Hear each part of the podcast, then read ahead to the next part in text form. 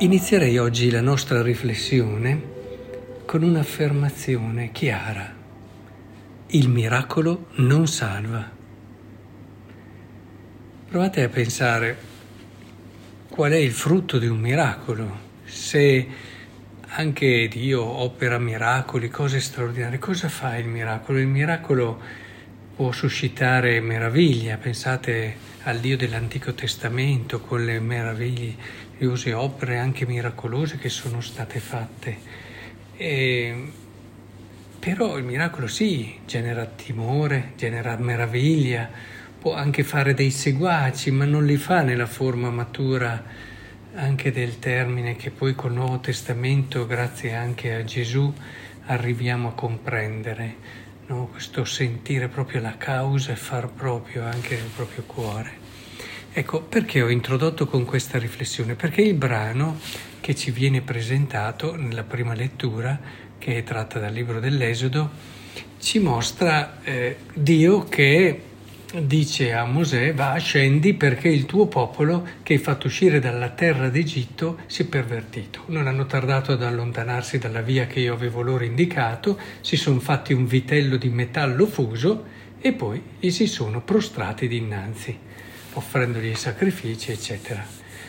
E dicono che è lui, il Dio di Israele, che li ha fatti uscire dalla terra d'Egitto. Dice inoltre che è un popolo dalla dura cervice, bene, ora lascia che la mia ira si accenda e li divori. Di te invece farò una nazione grande. E qui entra in scena Mosè.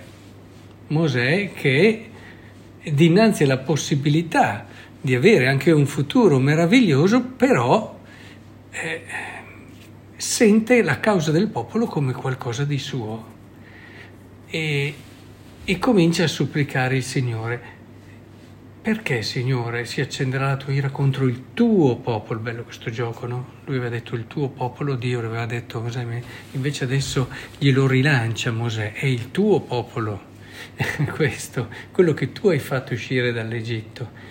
E e dopo che non possono dire che con malizia fa tutta la sua argomentazione, ma adesso qui ci interessa soprattutto che, figuriamoci se Dio avesse avuto bisogno di passare dal parere di Mosè o di dire a Mosè questa cosa, poteva farlo e basta. Invece vuole passare attraverso il cuore di un uomo. Il cuore di un uomo, perché la salvezza passa attraverso il cuore di un uomo. E, ed è proprio il cuore di questo grande Mosè che fa sì che l'ira di Dio non si abbatta. È certo che eh, ha bisogno questo dialogo, diciamo, un po' antropomorfico, che però ci fa capire una verità fondamentale. Dio vuole che la salvezza passi attraverso il cuore di un uomo, la salvezza la può dare solo Lui ma deve passare attraverso il cuore di un uomo e, e, e la sintesi poi lo vedremo, eh, perfetta viene fatta proprio in Gesù, dove c'è Dio e il cuore di un uomo reale. Il Salmo, quello che abbiamo pregato, il 105, riprende lo stesso episodio. Si fabbricarono un vitello sull'Oreb, si prostrarono una statua di metallo, scambiarono la loro gloria con la figura di un toro che mangia erba, eccetera. Dio li avrebbe sterminati. Mosè, suo eletto, si è posto sulla breccia davanti a lui per impedire la sua collera, eccetera.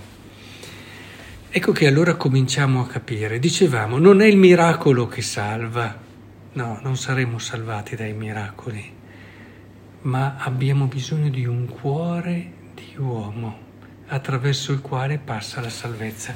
E il Vangelo con questo meraviglioso intreccio di testimonianze, Giovanni Battista che era lampada che arde e risplende e voi solo per un momento avete voluto rallegrarvi alla sua luce, poi la testimonianza di Gesù, io però ho una testimonianza superiore a quella di Giovanni, le opere che il Padre mi ha dato da compiere, quelle stesse opere che io sto facendo testimoniano di me che il Padre mi ha mandato. E poi la testimonianza stessa del Padre, il Padre che mi ha mandato ha dato testimonianza di me, dice Gesù. Questa meravigliosa intreccia che diventa anche armonia di testimonianze è la testimonianza, vedete, quando è vera, quando passa dal tuo cuore, quando tu ti sei fatto davvero fatto entrare eh, la causa dell'altro nel tuo cuore, eh, esce sempre al di là di te la testimonianza, non si chiude in te stesso o nella tua gloria, anche il Vangelo, voi che prendete gloria gli uni dagli altri, Mosè che aveva la possibilità di pensare alla sua gloria, no, la testimonianza passa attraverso... Eh, quello ti porta sempre, diciamo meglio, ad uscire, esce fuori dalla persona e realizza un disegno che va al di là della persona stessa. E se ci pensiamo a modo, questa è la stessa dinamica dell'amore. E allora, dopo aver davvero cercato di leggere e armonizzare un po' tutta la parola di oggi, riprendiamo l'affermazione che abbiamo fatto all'inizio la salvezza passa attraverso il cuore dell'uomo. Solo ciò che passa dal cuore dell'uomo può diventare salvezza per lui. Dio, immaginatevi se non poteva fare tutto lui e salvare anche l'uomo, indipendentemente dall'uomo. E, e anche nel caso di Mosè, lo abbiamo detto. E, ma ha voluto che la salvezza passasse attraverso il cuore di un uomo, Mosè prima, e Gesù adesso, vero uomo.